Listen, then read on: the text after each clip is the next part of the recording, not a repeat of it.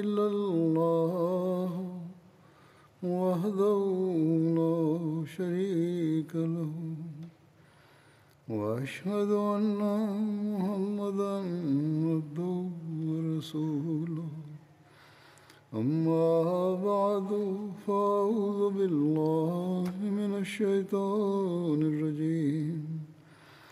بسم الله الرحمن الرحيم. الحمد لله رب العالمين. الرحمن الرحيم. مالك يوم الدين. إياك نعبد وإياك نستعين. اهدنا الصراط المستقيم. صراط الذين أنعمت عليهم غير المغضوب عليهم ولا الضالين.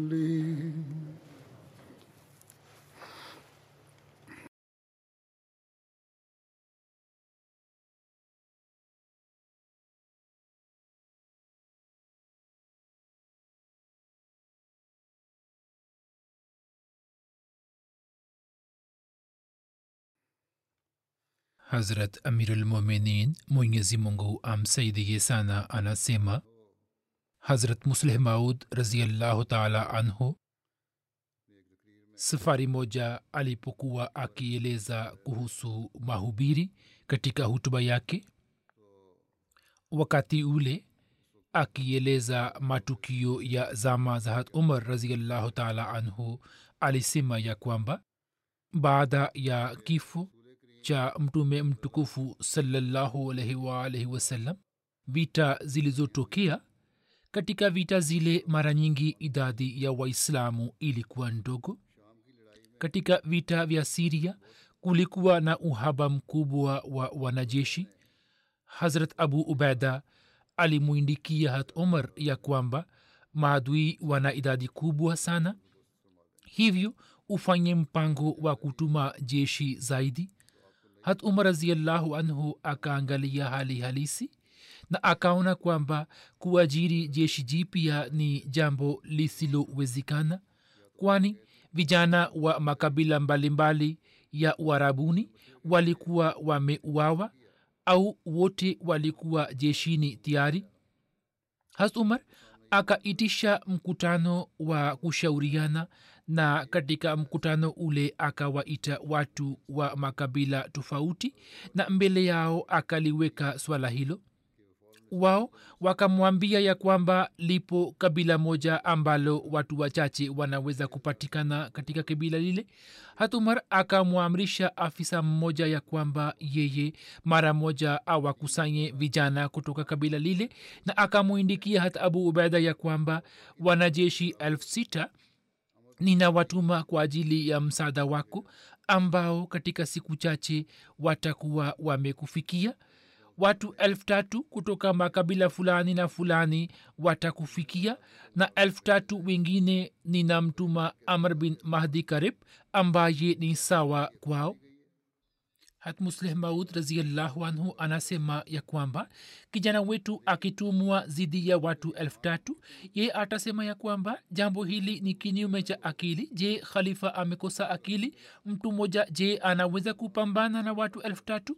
Lakini imani ya watu wale ilikuwa imara kiasi gani hasabu ubeda akapokea barua ya hat umar yeye akisoma barua akawaambia maaskari zake ya kwamba mfurahie kesho amr bin mahdi kareb atafika kwenu. Siku ijayo maaskari wakampokea amr bin mahdi kareb kwa jazba sana na wakapiga takbira. Maadui wakazani kwamba labda jeshi laki moja mbili linakuja kuwasaidia waislam na ndiyo maana wamefurahi sana ilhali yeye alikuwa mahdi kareb peke yake baadaye jeshi elfu tatu pia likafika na waislamu wakapata ushindi juu ya maadui.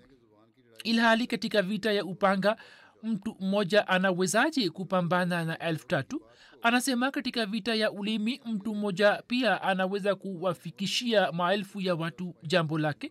Lakini watu wale walikuwa alitilia maanani jambo la khalifa wa zama ya kwamba hatumar akamtuma amr bin mahdi karib kama kaimu wa wanajeshi elfu tatu. Hapo wanajeshi hawakupinga wakisema kwamba mtu mmoja kivipi anaweza kupigana na elfu tatu bali wakamchukulia sawa na elfu tatu na wakampokea kwa shani na heshima na kwa sababu ya kupokea kwao mioyo ya maadui ikapata hofu nao wakazani kwamba labda jeshi laki moja mbili limekuja kuwasaidia waislamu hivyo wakatawanika katika uwanja wa vita nao wakishindwa wakakimbia. Khalifa mtukufu pili anasema kwamba kwa sasa sisi pia tutalazimika kurizisha mioyo yetu hivi hivi. Khalifa wa pili alikuwa akieleza mbinu mbalimbali za kufanya mahubiri katika ulaya hispania na sisili na katika swala hilo akaeleza tukio hilo sasa naeleza ushindi na mafanikio ya misri. Kulikuwa na vita vya farma. Farma ilikuwa mji mashuhuri wa misri ambao ulikuwa ukipatikana juu ya mlima mmoja karibu na bahari ya mediterranean na mwisho wa kona ya puluzi ambayo ilikuwa tawi moja katika matawi karibu na mto wa nile sawa na alama shibli numani baada ya ushindi wa baitul maqdas kutokana na msisitizo wa hat amr bin as hat umar akimpatia hat amr bin as jeshi la watu elfu nne akamtuma kuelekea misri lakini pia akampa amri ya kwamba ukipata barua yangu kabla hujafika misri basi urejee nyuma walikuwa wamefika arish ndipo barua ya hat umar ikafika. Ijapokuwa katika barua hiyo alikuwa amewazuia kusonga mbele lakini kwa kuwa amri ilikuwa na masharti hat amar akasema sasa tumeshafika ndani ya mipaka ya misri hivyo wakitoka arish na wakafika farma kuna kitabu kinachozungumzia vita za kiislam kiitwacho al iktifa humo imeandikwa kwamba hat amr bin as alipofika eneo la rafa akapata barua ya hat umar lakini yeye kwa sababu ya hofu hii kwamba barua ile isije ikawa na amri ya kurudi nyuma kama alivyokuwa amesema hat umar hakupokea kutoka mjumbe ile barua na akaendelea kusafiri mbele hadi akafika katika kijiji kadogo kati ya rafa na arish na akauliza kuhusu eneo lile ye akaambiwa kwamba hilo limo katika mipaka ya misri.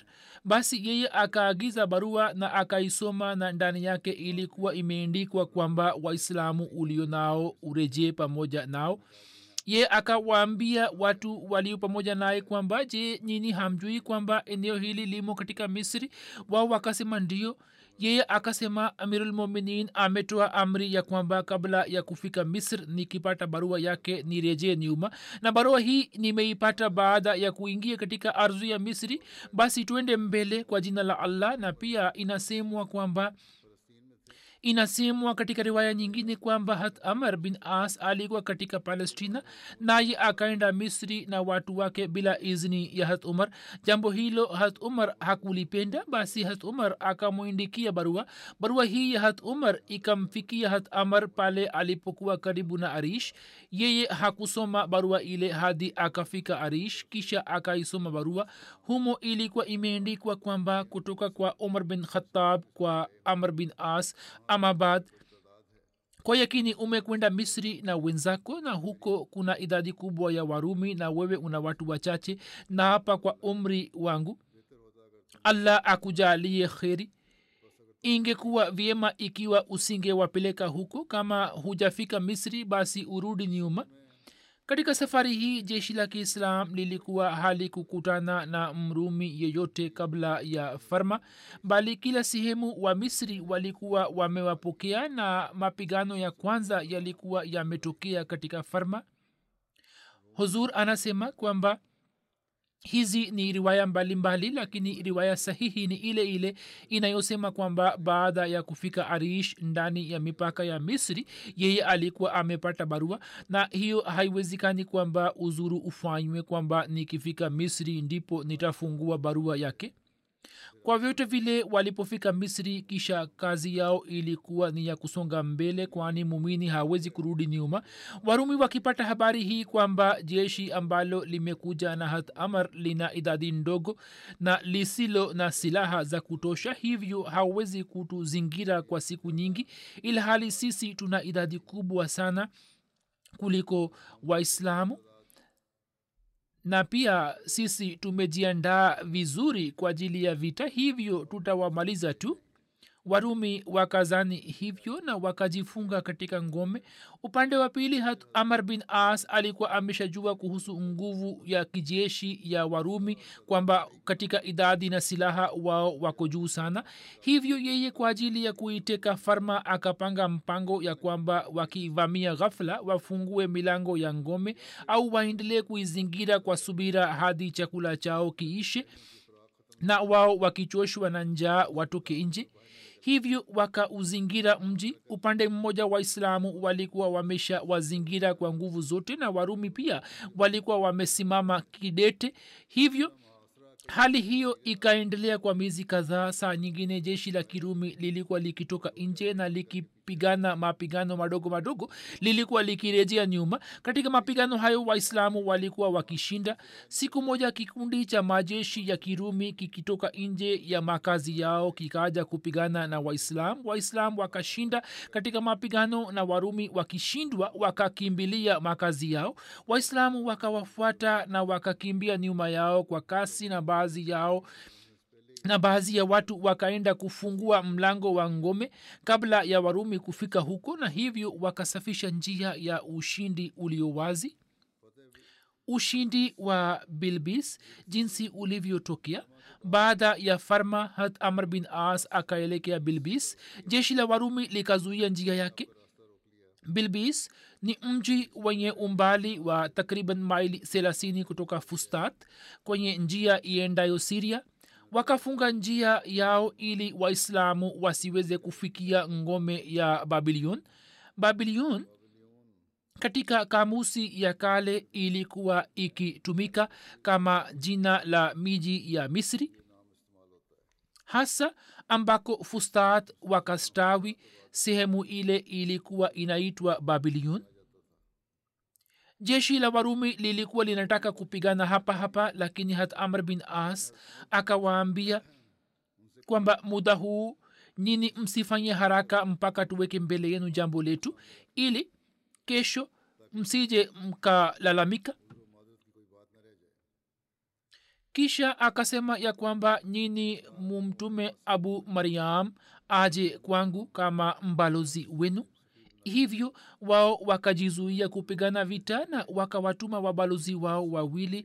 Wabalozi hawa wawili walikuwa makasisi wa bilbis. Hat amar akaweka mbele yao pendekezo la kusilimu au kutoa jizia.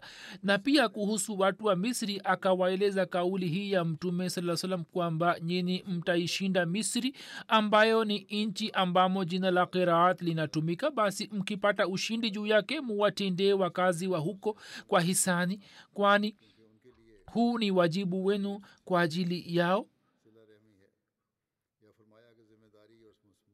Wabalozi hawa wawili wakisikia kauli hiyo wakasema kwamba huo ni uhusiano wa mbali ambao manabii ndio wawezao kuutimiza. Tuache tuondoke tukirejea tutawaambieni. Hat amr bin as akasema mtu kama mimi hawezi kudanganywa.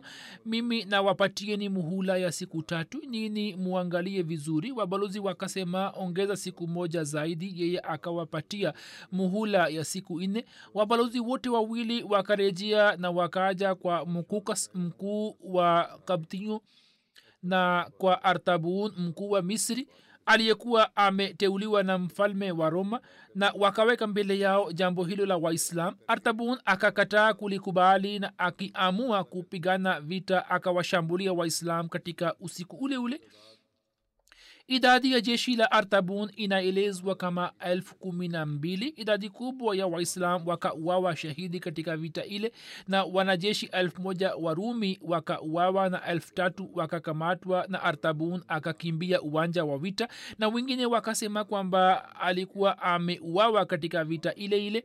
Waislamu wakapata ushindi juu yake hadi iskandria wanahistoria wanaafiki kwamba waislam wakaishi katika bilbis kwa mwezi mmoja. Katika muda huo vita ikaendelea kutokea na mwishowe waislam wakapata ushindi lakini wanahitilafiana katika jambo hili kwamba vita ile ilikuwa vita kali au ilikuwa ya kawaida tu katika vita ile kulitokea tukio moja ambalo ni dalili ya akili ya waislam na ubora wao katika hulka. Tukio lenyewe ni kwamba mwenyezi mungu alipowajaalia waislam ushindi katika bilbis katika vita ile binti ya mukukas. Pia akakamatwa ambaye alikuwa akiitwa armanusa.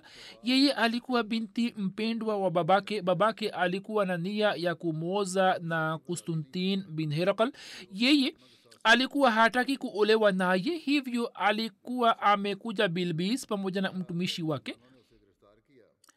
Waislamu walipomkamata hat amr bin as akaitisha kikao cha masahaba wote na akawasomea kauli hii ya allah ya kwamba hal jazaul ihsan illa lihsan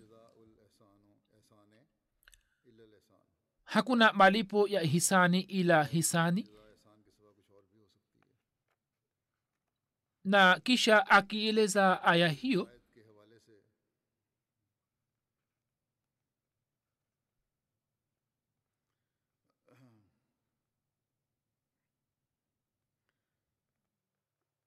Alisema kwamba hal jazaul hisan ihsani ila lihsan hakuna malipo ya hisani ila hisani. Na akieleza aya hiyo akasema kwamba mukukas alikuwa amemtumia mtume wetu salallahu zawadi.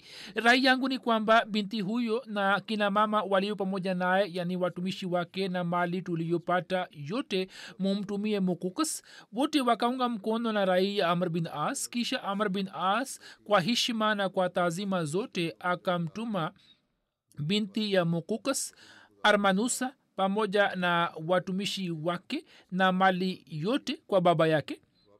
Wakati wa kurejea mtumishi wake akamwambia armanusa kwamba sisi tumezingirwa na waarabu toka pande zote. Armanusa akasema mimi katika hema la waarabu naona kwamba uhai wangu na heshima yangu ni salama lakini katika ngome ya baba yangu sio ni hivyo.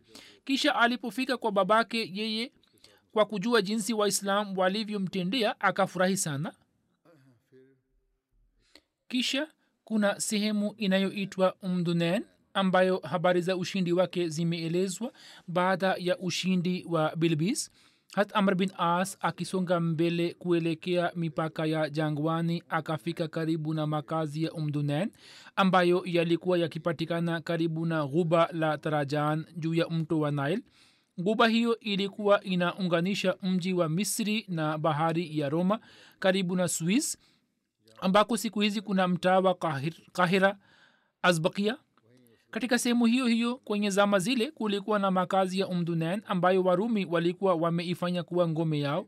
Karibu yake kulikuwa na pwani ya mto wa nil na safina nyingi zilikuwa zikisimama juu yake. Makazi haya yalikuwa yakipatikana kaskazini mwa babilion ambayo ilikuwa ngome kubwa ya mji wa misri kwa sababu yake umdunan inaweza kutajwa kama kambi ya kwanza ya kijeshi ya maeneo yale ya misri ambayo yameshakuwa makao makuu ya mafirauni wa zama za kale. Karibu na umdunan waislam wakaenda kupiga kambi. Warumi walikuwa wamepeleka katika ngome ya babilion jeshi lao bora kabisa na wakifunga vizuri ngome ya umdunan walikuwa wamejipanga vizuri kwa ajili ya vita. Kutokana na taarifa ya majasusi hat amr bin as alikuwa ameshajua kwamba jeshi lake halitoshi kwa ajili ya ushindi wa ngome ya babilion au kuzingira kwake. Yeye kwa kumpitia mjumbe mmoja akamtuma barua katika madina na katika barua ile akaeleza hali ya safari yake ya misri na maelezo ya ngome na kwa ajili ya kuzivamia akaomba msaada wa kijeshi huko akawatangazia jeshi kwamba majeshi ya ziada muda si muda yatakuwa yamefika kisha akaelekea umdunen na akiizingira akafunga njia za kupelekea chakula na mahitaji mengine ya kijeshi katika ngome.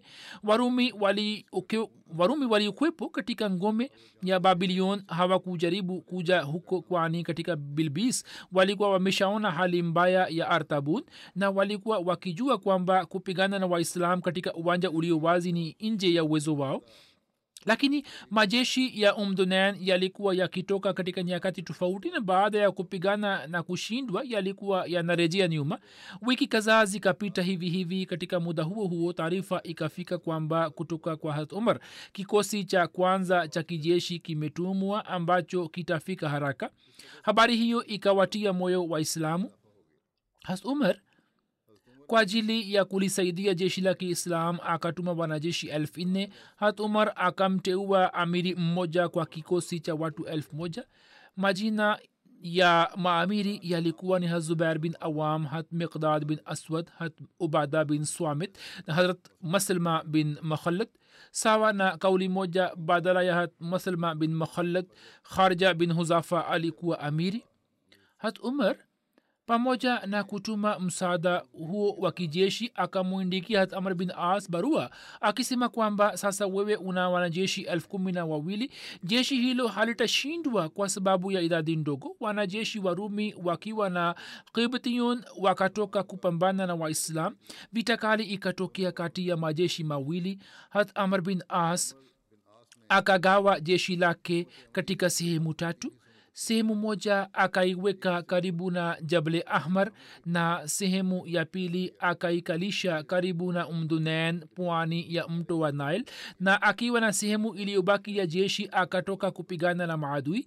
Wakati vita kali ilikuwa ikiendelea baina ya majeshi mawili jeshi lililokuwa limejificha katika jable ahmar likatoka na kuwashambulia maadui kutoka nyuma na kwa sababu yake nizamu ya maadui ya kijeshi ikavurugika nao waka wakakimbilia umdunen huko sehemu ya pili ya jeshi la kiislam ilikuwa tayari ambayo ikazuia njia yao. Hivyo jeshi la kirumi likakwama katikati ya majeshi ya kiislam na maadui wakashindwa. Kuhusu vita mbalimbali imeendikwa ya kwamba baada ya ushindi wa umdunen kwanza kabisa amr bin as akapata ushindi juu ya eneo la fayum na mkuu wa eneo hilo akauawa katika vita hii kisha waislamu wakapigana na warumi katika eneo la ainushams kabla yake jeshi la watu elfu nane kama msaada likaja kukutana na hat amr bin as ambalo uongozi wake ulikuwa mkononi mwa hat zubair bin awam na hat ubada bin swamit hat miqdal bin aswad na musalma, maslma bin mukhallad pia walikuwepo katika jeshi hilo katika vita hii waislam wakapata ushindi. Baada yake waislam wakapata ushindi juu ya jimbo zima la fayum. Sehemu moja ya jeshi la waislam likapata ushindi juu ya miji miwili isrib na manuf ya jimbo la manuf, manufia. Vita vya ngome vita vya ngome babilion au fustat kuhusu ushindi wake imeendikwa ya kwamba amr bin as baada ya kupata ushindi wa umdunen akaelekea ngome ya babilion na akaizingira kwa, kwa, kwa nguvu zote. Sasa sehemu hiyo inaitwa fustat na sababu ya kuipa jina hilo ni kwamba katika kiarabu fustat maana yake ni hema. Hat amr bin as baada ya kushinda ngome alipotoa amri ya kuondoka kutoka huko kwa bahati njiwa mmoja alikuwa ametengeneza kiota katika hema la hat amr. Yeye alipoona kiota kile akatoa amri kwamba hema hilo libaki hapa hapa. Na hat amr bin as akirejea kutoka iskandria akastawisha mji mmoja karibu na hema lile. Hivyo mji ule ukawa maarufu kwa jina la fustat ndani ya ngome ile kulikuwa na wanajeshi takriban elfu tano hadi elfu sita nao walikuwa na silaha za aina zote. Hat amar akaizingira ngome ya babilion. Ngome hiyo ilikuwa imara sana baada ya iskandria na ilikuwa imejengwa na matofali ya kuchoma na ilikuwa imezungukwa na maji ya mto wa nile. Toka pande nne kwa kuwa ilikuwa juu ya mto wa nil hivyo meli na merikebu zilikuwa zikitia nanga hapa hapa hivyo ilikuwa sehemu nzuri kwa ajili ya mahitaji ya kiserikali. Waarabu hawakuwa na silaha za kutosha za kuivamia ngome hiyo wala hawakuwa tayari kwa ajili yake. Hat akafanya maandalizi ya kuizingira. Makukus aliyekuwa mkuu wa misri alikuwa ameshafika katika ngome ile na alikuwa anajiandaa kwa ajili ya vita. Hazubair akipanda farasi akazunguka pande zote za handaki na sawa na hali akawateua wanajeshi katika sehemu mbalimbali. Hali hiyo ikaendelea kwa miezi saba bila mafanikio yote katika muda huo huo jeshi la kirumi saa nyingine lilikuwa likitoka nje na kupigana vita kisha lilikuwa likirejea nyuma.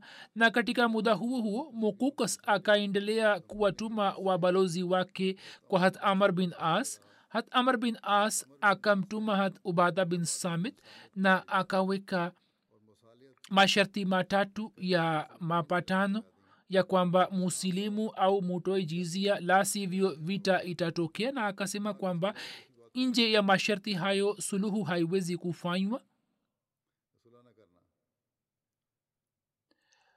Makukas akakubali kutoa jizia na akamwendea herakal kuomba ruksa yake lakini herakal akakataa kukubali bali akakasirika sana juu ya mokokas na akimpatia adhabu akamfukuza nje ya nchi pale walipochelewa kupata ushindi wa ngome ya babilion hazubair bin awam akasema kwamba sasa mimi naenda kujitolea uhai wangu katika njia ya allah. Mimi nina matumaini kwamba allah atawajalia waislamu ushindi. Akisema hayo akachukua upanga wake na kwa kutumia ngazi akapanda juu ya ukuta wa ngome.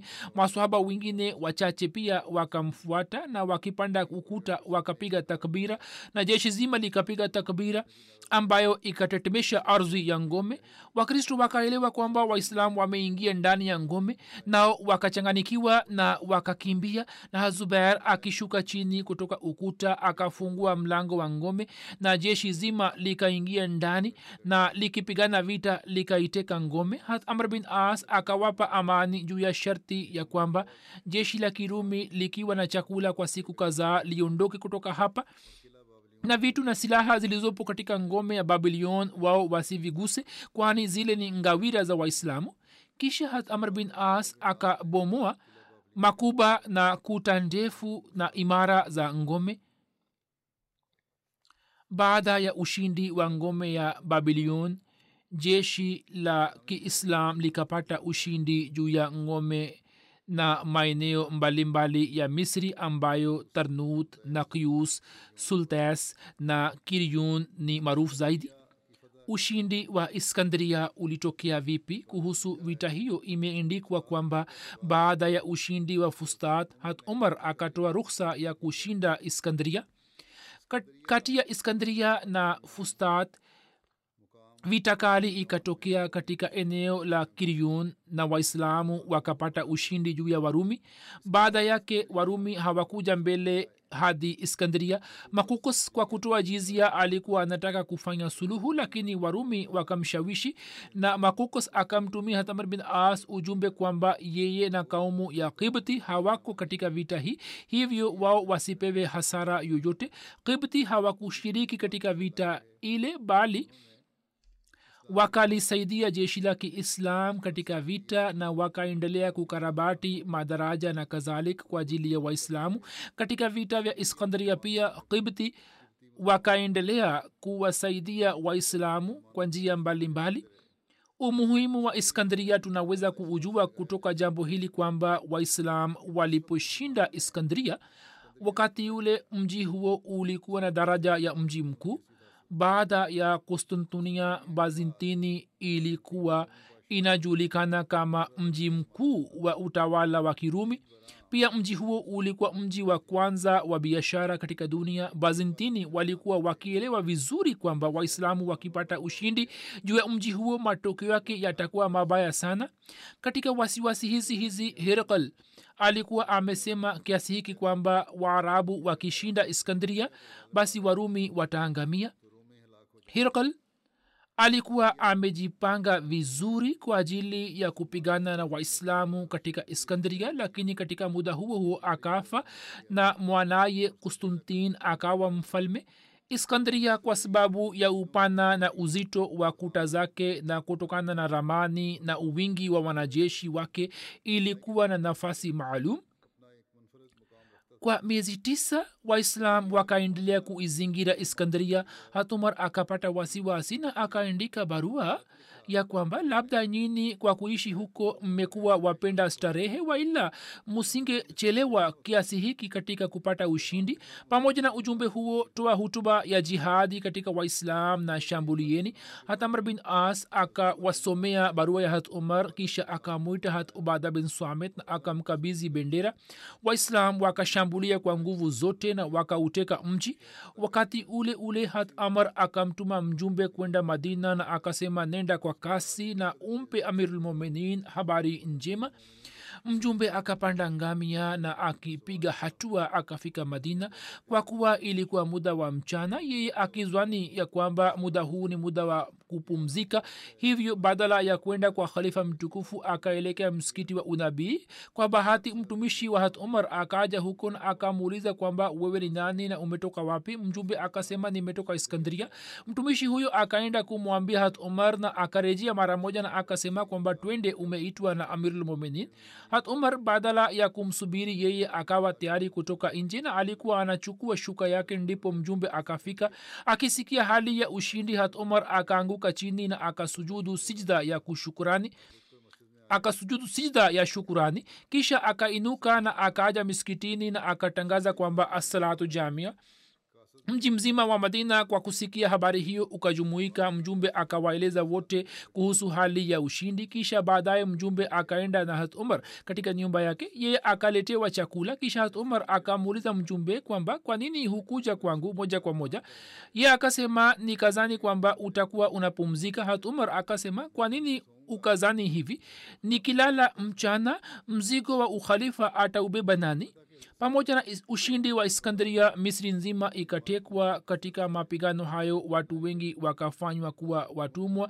Kuhusu watumwa hawa hat umar akamwindikia hat amar kwa njia ya barua kwamba uwaite wote ukawaambie kwamba wao wana hiari ya kusilimu au waendelee kubaki juu ya dini yao. Wakikubali islam watapata haki zote ambazo waislamu wengine wanazo.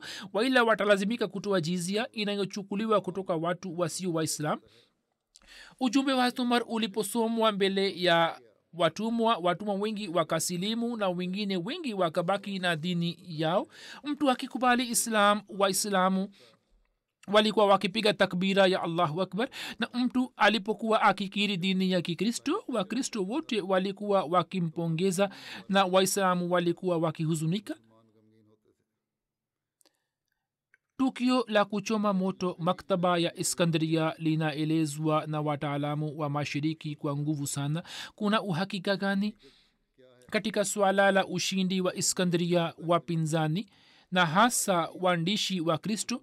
Wanaleta shutma wakisema ya kwamba hat umar alikuwa ametoa amri ya kuchoma moto maktaba kubwa sana wa iskandria na pamoja na kuleta shutuma hiyo wanajaribu kuthibitisha kwamba mungu apishe mbali waislamu kwa kiasi gani walikuwa maadui wa elimu na akili kwamba wakachoma moto maktaba kubwa sana katika iskandria na moto huo ukaendelea kuwaka kwa miezi sita ila hali kwa msingi wa akili na ushahidi shutuma hiyo ni ya kufikirika na feki kwani kaumu ambayo mola na kiongozi wao yani mtume saa salam wawe wamewaambia ya kwamba talabul ilmi farizatun ala kule muslim yani kupata elimu ni wajibu wa kila muislamu na ambaye awe ametoa amri hii kwamba utlubul ilma walau bisin kwamba pateni elimu hata mkilazimika kwenda china na ambao kwa ajili yao ziwepo ndani ya kurani tukufu aya na amri nyingi za kutumia akili na fikra na kufanya tafakuri sasa kuwashutumu watu wa namna hiyo shutma ya kuchoma moto maktaba ni kinyume cha akili na ni zidi ya usuli za dirait pamoja na hayo wapo wahakiki wengi na wahakiki wa kristo na wa ulaya. Pia wamo ndani yake waliopinga jambo hilo na wamethibitisha kwamba tukio la kuchoma moto maktaba ya iskandaria ni tukio la kufikirika na ni bandia kabisa. Hivyo ulama mmoja wa misri muhammad raza katika kitabu chake kiitwacho sera ya umar faruk akieleza tukio hilo. Anaandika kwamba shutma inayoletwa ya kuchoma moto vitabu katika iskandaria habari zake zimetajwa na abul farj malati. Yeye ameandika tukio hilo katika kitabu cha historia kiitwacho mukhtasar dul mwanahistoria huyo alizaliwa mwaka 1226 iswia na mwaka 1286 akafariki dunia. Yeye ameandika kwamba wakati wa ushindi mtu mmoja aitwaye yohana nahawi ambaye alikuwa mpadre kibti na kwa waislamu akapata umaarufu kwa jina la yahya na kutokana na itikadi yake alikuwa akitokana na zehebu la yakubia la wakristo na baadaye akaachana na itikadi ya utatu ya wakristo yeye akaomba kutoka amr bin as vitabu vya tiba kutoka hazina za serikali. Hata amr bin as akamjibu kwamba baada ya ruksa ya hat umar ataweza kusema chochote. Huzur anasema kwamba kisa hiki ni cha uongo kabisa lakini kwa ajili ya kubatilisha shutuma hiyo naieleza hapa. Hat umar akamwindikia kwamba vitabu ambavyo umevitaja ikiwa maandishi yake yanaendana na kitabu cha allah basi yote yaliyomo katika kitabu cha allah yanatutosha na sisi hatuhitaji vitabu hivyo. Na ikiwa maandiko yake ni kinyume cha kitabu cha allah basi hata hivyo sisi hatuna haja navyo. Hivyo wewe vitabu hivi uviteketeze? Hat amr bin as akaanza kukagua vitabu hivi katika hamamu ya iskandria na akaviteketeza katika tanuru zile na hivyo vitabu vile katika miezi sita vikaisha? Rivaya hiyo habari yake haipatikani katika tarikh tabri wala katika ibne athir wala yaqubi na kindi wala ibne abdul hakam na bladri na ibne khaldun wameitaja riwaya hiyo isipokuwa abulfarj peke yake ameiandika riwaya hiyo na ameandika riwaya hiyo bila kuweka ushahidi wowote profesa butler amefanya tahakiki kuhusu yohana nahawi na ameandika kwamba yeye mwaka 642 iswia ambamo habari za kuchomwa moto maktaba zimetajwa yeye hakuwa hai daira maaraf uingereza imesema kwamba yohana alikuwa hai mwishoni mwa karne ya tano na mwanzoni mwa karne ya sita na pia habari hii ni wazi kwamba misri mwanzoni mwa karne ya saba ilikuwa imetekwa. Kwa msingi huo profesa butler amesema sahihi kwamba wakati ule yeye alikuwa amesha fariki dunia. Yaani wanasema kwamba yohana aliumba vitabu yeye alikuwa amesha fariki dunia muda mwingi kabla ya tukio hilo kisha daktari hasan ibrahim hasan akieleza kumbukumbu ya profesa ismail ameandika katika jarida lake historia ya amr bin as kwamba wakati ule maktaba ya iskandria haikuwepo kwani kutoka sehemu zake mbili sehemu moja kubwa ilikuwa imechomwa moto na majeshi ya julius caesar bila sababu yoyote. Katika mwaka arobaini na saba kabla ya masihi. Na sehemu yake nyingine pia ilikuwa imebomoka katika zama zile zile na tukio hilo likatokea katika karne ya nne kwa amri ya padre tufl kisha profesa butler anaandika kwamba kisa cha abulfarj kwa msingi wa historia ni kisa cha kufikirika na ni upuuzi tu. Kama wangekuwa na nia ya kuchoma vitabu wangeweza kuvichoma mara moja na kama vilichomwa katika miezi sita vingine vingeweza kuibiwa pia. Habari hii si maarufu kuhusu waarabu kwamba wao wawe wameteketeza kitu fulani. Gibbon ameandika kwamba mafundisho ya islam yanaipinga riwaya hiyo kwani mafundisho yake ni kwamba si halali ya kuchoma vitabu vya mayahudi na wakristo yanayopatikana katika vita ama tunapozungumzia vitabu vya falsafa shairi dini na elimu zingine islam imesema kwamba mnaruhusiwa kunufaika na vitabu vya aina hizo. Waislamu walikuwa wamelinda vitu vya makanisa yao na hata walikuwa wamewapa uhuru wa dini watu wasiko waislam sasa je akili inaweza kukubali kwamba amirulmuminin atatoa amri ya kuchoma moto maktaba ya iskandria? Halhimsi afal katika kitabu chake tasdik brahini ahmadia akieleza shutuma hii ametoa jibu lake. Khalifatulmasih al awal anasema kwamba juu ya ombi la felunus hakim na fazal ajal kamanda wa jeshi amr alimuuliza khalifa wa pili amirlmuminin hat umar kuhusu maktaba ile. Hapo khalifa akamwindikia kwamba ichomwe mara moja tanuru zile zikaendelea kuwaka kwa miezi sita. Hiyo ni shutma khalifa mtukufu wa kwanza anasema kwamba shutuma hiyo inatokana na fikra za mapadre na haina uhakika wowote.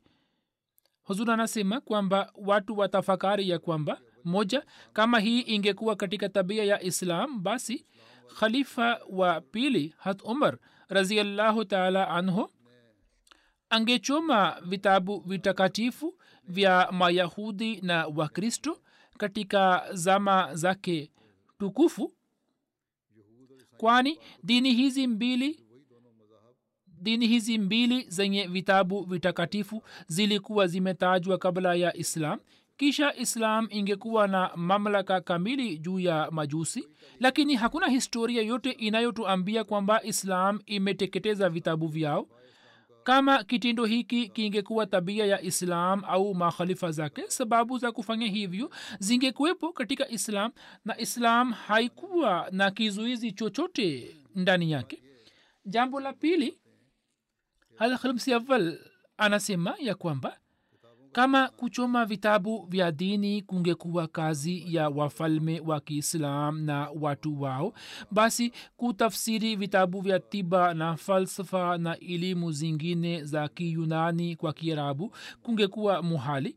Tatu kama waislamu wangekuwa na tabia ya kuchoma vitabu vya wapinzani basi mtu huyu yani mwandishi wa kitabu cha takzib brahini ahmadia angetoa mfano fulani kutoka nchi yake na asingelazimika kwenda kuchukua mfano kutoka iskandria anasema kwamba vitabu gani vimechomwa moto katika india? Nne uislamu umetawala india kwa zaidi ya miaka mia saba. Na katika muda huo wote bhagwat ramain gita mahabharat na mifano yake kama vile lingparan markundi ambavyo ni vitabu mashuhuri na vinatukuzwa na watu wao na ni vitabu vyao vya dini. Je mtu fulani amesikia habari ya kuvichoma moto vitabu hivi bali vingine vimetafsiriwa basi ni jambo la ajabu kwamba wahindu hawa wameelewaje kwamba waislam wanachoma vitabu vyao. Mtafakari kwa uadilifu. Katika kutoa jibu la shutma hii kwenye kitabu cha tasdik brahini ahmadia hat maulana abdul karim saheb ameandika nukuu moja. Yeye anaandika ya kwamba ijapokuwa wakati ule tukio hili lilikuwa halikuchunguzwa vizuri na hali halisi haikuwa wazi waislam walikuwa wakishutumiwa lakini sasa katika maulamaa wenye kupenda haki na uadilifu ni wachache waliobaki ambao wanaleta shutuma hiyo kwa waislamu. Na sababu kubwa ya kuleta shutuma hiyo ilikuwa ubaguzi wao au kukosa elimu.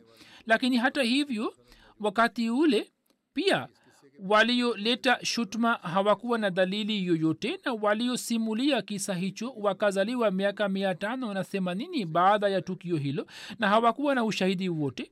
St karae aliyeandika vitabu vingi katika tahakiki ya maktaba ya iskandria amebatilisha kabisa riwaya hiyo na imejulikana kwamba vitabu hivi vilikuwa vimeteketea katika vita vya julius caesar.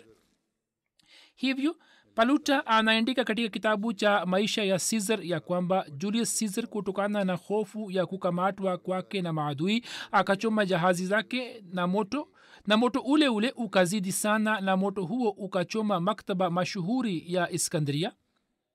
Hayden kwenye kitabu chake dictionary of dates relating to all ages pale alipoandika riwaya hiyo batili huko kwa mujibu wa tahakiki yake ameandika maelezo haya kwamba kisa hiki kina mashaka sana. Kauli hat umar kwamba ikiwa vitabu hivi ni kinyume cha islam basi vichumwe.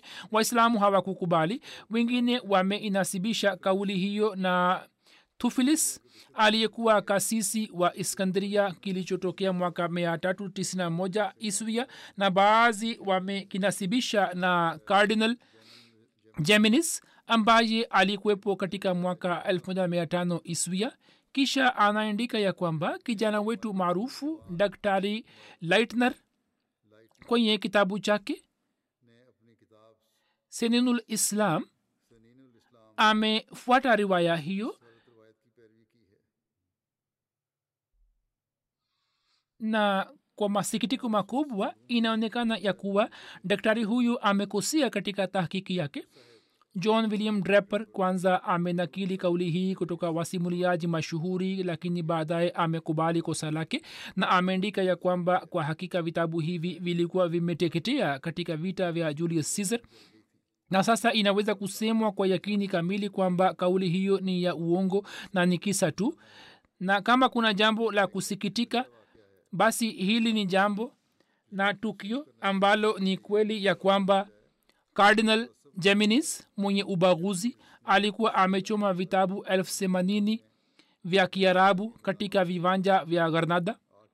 Pale waliponyanganya hispania kutoka waislamu na wakristo wakaiteka hispania walikuwa wamechoma vitabu elfu themanini katika maktaba ya garnata hilo ni jambo la kulia na kusikitika.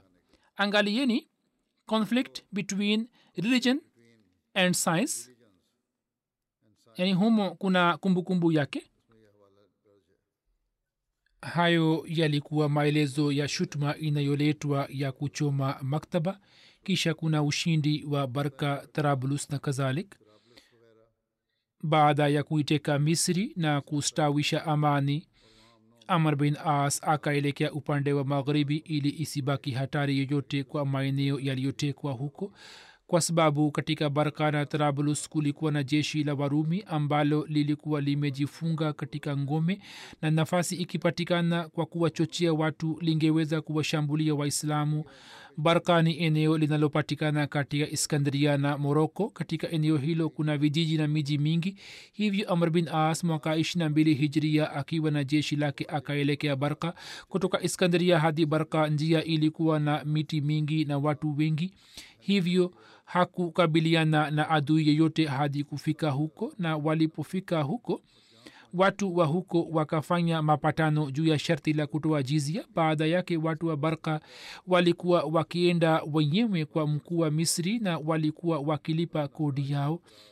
Upande wa waislamu mtu alikuwa hawaendei watu hawa walikuwa na tabia ya kawaida sana katika magharibi na hawakuwa na fitna wala ufisadi wowote. Amr bin as akatoka huko na akaelekea tarabulus ambayo ilikuwa mji wenye ngome madhubuti. Katika mji huo jeshi la warumi lilikuwepo kwa wingi wao wakipata taarifa ya ujio wa waislamu wakafunga milango ya ngome yao na wakaendelea kuvumilia hali hiyo iliyosababishwa na waislamu. Hali hiyo ikaendelea kwa mwezi mmoja lakini waislamu hawakupata mafanikio makubwa. Nyuma ya tarabulus bahari ilikuwa ikitiririka karibu na mji na hakukuwa na ukuta wowote baina ya bahari na mji. Kundi moja la waislamu likajua siri hiyo na kwa kupitia njia ya bahari likaingia mjini wao wakapiga takbira kwa nguvu zote. Sasa maadui hawakuwa na njia yoyote isipokuwa kujikinga katika safina zao. Wao walipokimbia nyuma amr bin as akawashambulia na wingi wao wakauawa isipokuwa wale waliokimbia na safina zao. Mali na vita vyote mali na vitu vyote vya mji waislamu wakavichukua kama ngawira. Baada ya ushindi wa trablus amr bin as akasambaza jeshi lake hapa na pale. Yeye alikuwa na mpango wa kuelekea upande wa magharibi yani tunus na afrika. Hivyo akamwindikia hat umar bin khatab raziallahu taala anhu barua. Ilhali hat umar alikuwa hataki kutuma jeshi la kiislam kwenda kwenye vita mpya na hasa katika hali hii ambapo kwa sababu ya kupata ushindi wenye kasi katika siria hadi trablus alikuwa hakurizika kuhusu maeneo yaliyokuwa yametekwa. Hivyo akatoa amri kwamba jeshi la kiislam libaki katika trablus katika zama za ukhalifa wa umar faruk. Mdwara wa utawala wa kiislam ulianza kufika hadi mipaka ya maeneo ya mbali utawala wa kiislam katika mashiriki kutoka mto wa jihu sihun na mto wa sindh hadi katika magharibi mpaka majangwani mwa afrika na upande wa kaskazini milima ya asia kuchak na kutoka armenia hadi katika kusini ulikuwa umeenea mpaka bahrulkahil na noba. Kama utawala wa kimataifa noba ni eneo la kusini mwa misri ambalo ni pana sana na watu wa kaumu na dini na tamaduni mbalimbali mbali wanaishi humo yaani maeneo yote yaliyokuwa chini ya utawala wa waislam yalikuwa na watu wa kaumu na dini na tamaduni tofauti na wote waliishi kwa amani chini ya kivuli cha uadilifu na rehma ya islam dini ile ambayo bila kujali itikadi zake ikawapa hali zote na ikawapa haki zote na ikaheshimu uhai wao na maisha yao katika vita waislamu jinsi walivyokuwa na hali ya ibada yao. Hatmuslih maud raziallahu taala anhu anasema katika dunia kila kitu kinapata maendeleo hatua kwa hatua. Kazi kubwa kubwa pia hazifanyiki mara moja bali zinatokea polepole pole katika zama za mtume salllahualwal waislam wote walikuwa hawaswali tahajud polepole walikuwa wamewezeshwa kuwa na tabia hiyo hadi ikaja zama zile ambapo katika zama za umar hata katika siku za vita pia ambapo imethibitika kuwa saa nyingine mtume saa salam pia alikuwa akiacha. Waislamu walikuwa wanaswali tahajud yawezekana kuwa mtume saa salam pia atakuwa anaamka katika siku za vita kwa ajili ya tahajud lakini habari hii inathibitika kuwa saa nyingine alikuwa haamki lakini katika zama za hazrat umar waislam hata katika siku za vita pia walikuwa wanaswali tahajud mpaka safari moja herakal aliponuia kuwashambulia usiku wakajadiliana sana juu yake na mwishowe wakafikia uamuzi kwamba wasiwashambulie kwani kuwashambulia waislam usiku ni kazi bure kwani wao hawalali bali wanaendelea kusali tahajud hiyo pia ni alama ya maendeleo isiyokuwepo mwanzoni. Mwanzoni mtume saa salam pia alikuwa akitumia njia mbalimbali mbali za kuwapa hamasa kwa ajili yake lakini baadaye polepole wazaifu pia wakazoea na tabia hiyo almusleh maud raziallahu taala anhu akieleza hali ya vita zilizotokea katika zama za makhalifa walioongoka. Anasema islam haikutoa amri ya kupambana pekee bali chini ya baadhi ya hikma imetoa mwongozo wa kuvumilia zulma. Vile vile hivyo pale ambapo ruksa imetolewa na allah ya kwamba mtu fulani akikupiga kofi we pia umpige kofi. Pia yeye amesema kwamba kama mkiona kwamba kupambana naye ni kinyume cha hikma basi mnyamazi na jibu la kofi msitoe kwa kofi bali basi dalili ile ambayo kikawaida inaelezwa katika sehemu hizi inawatetea hat abubakar hat umar na hat usman zidi ya maadui wao. Yani inajulikana kuwa hata abubakar hakufanya zulma bali kaisar akafanya zulma hat umar hakufanya zulma bali kisra akafanya zulma hat usman hakufanya zulma bali kurd na makabila ya ishio mipakani mwa afghanistan na bukhara yakafanya zulma. Lakini kuhusu jambo hili haipatikani dalili kwamba kwa nini hat abubakar hakuwa samehe kwa nini hat umar hakuwa samehe hat usman kwa nini hakuwa samehe pale walipokuwa wametoka kupigana nao vita yeye angeweza kumwambia kaisra kaisar ya kwamba jeshi lako limekosea kosa fulani ikiwa kuhusu kosa hilo serikali yako inaomba msamaha kutoka kwetu basi sisi tutawasameheni. Na isipoomba msamaha basi tutapigana vita. Yeye hakuweka mbele ya kaisar ya kwamba wewe au sehemu moja ya jeshi lako imefanya zulma wakati fulani na kwa kuwa mafundisho yetu ni haya kwamba muwasamehe maadui hivyo mkiomba msamaha sisi tuko tayari kwa ajili yake. Bali pale alipofanya zulma mara moja waislamu wakasimama kupambana naye na kisha wakaendelea kupigana nao. Maaskari wa kisra waliposhambulia mpaka wa iraq hapo vita ikawa halali baina ya masahaba na kisra.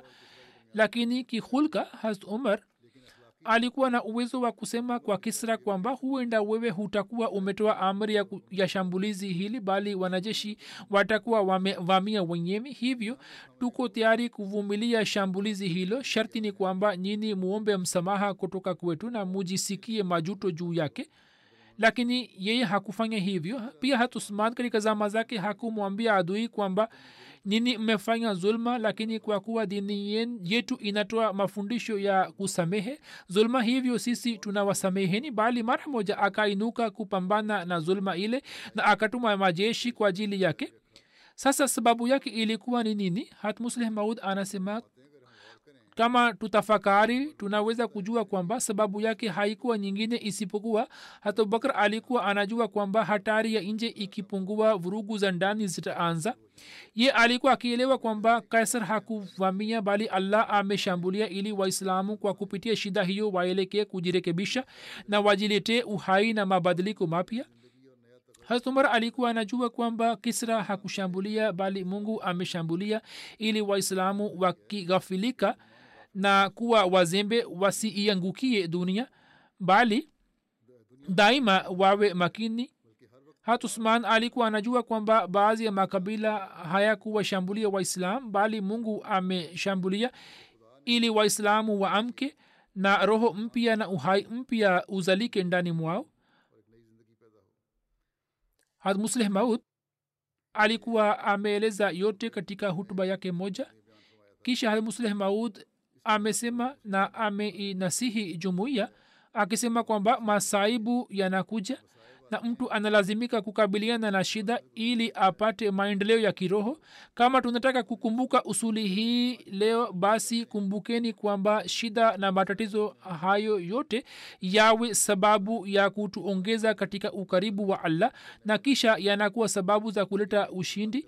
Kama tukiweka kama tukiwe na hofu tutakaa nyuma na tusipojirekebisha basi hatuwezi kupata maendeleo ya aina yoyote. Na maendeleo yakipatikana na shida zikiisha hata hivyo uhusiano wetu na allah ubaki kama ulivyo. Lakini siku hizi hasa tunatakiwa kujielekeza zaidi kwa allah na tunapaswa kujielekeza katika kuboresha roho yetu na kupata maendeleo ya kiroho.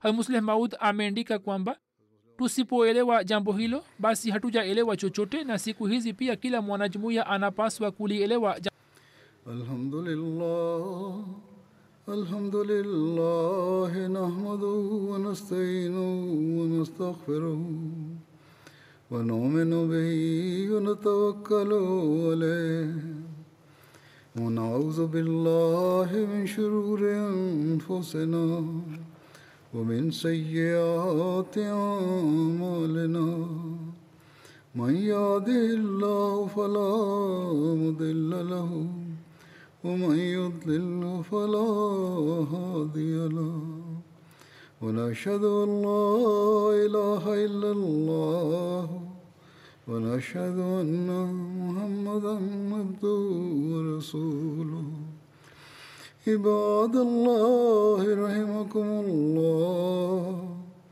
إن الله يأمر بالعدل واللسان وإيتاء ذي القربى وينهى عن الفحشاء والمنكر والبغي يعظكم لعلكم تذكرون.